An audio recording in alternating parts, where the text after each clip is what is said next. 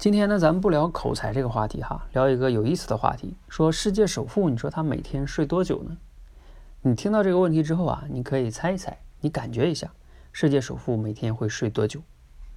我们一般人的刻板印象往往会想到说，中国的那些首富们，比如说马云呀、王健林呀。据说马云他也曾经提过，他是零零七，什么意思呢？大概就是每天工作至少十二个小时，每周七天都工作。王健林有一张。那个日程表是吧？据说凌晨四点钟就开始啊，全天啊，一天飞好多次飞机啊，全世界跑，非常忙。好像这个我们也觉得很正常哈，因为人家首富嘛，公司也大，日理万机的是吧？忙这正常。那忙呢，因为睡的就少，这也正常好像。所以我们也觉得，往往就是首富们应该睡的也比较少哈。但是呢，我们今天说的这个首富呢，就比较特殊，他是亚马逊创始人贝索斯。据说呢，他每天至少要让自己睡八个小时。哎，这好像就跟我们印象中那些首富啊、创业者啊、企业家就不太一样。他怎么就不勤奋呢？这是为啥呢？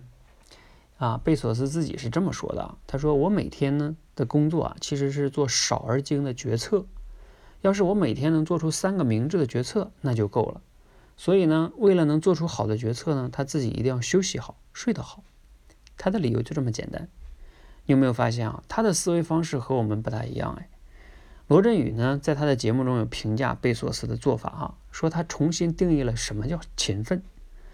他的勤奋的定义啊，就是不再无限的延长自己的工作时间，而是呢不断的提高自己时间的使用质量。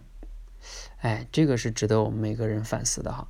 我们呢虽然不是首富，我们我们也不用每天做出那么多重大的决策哈。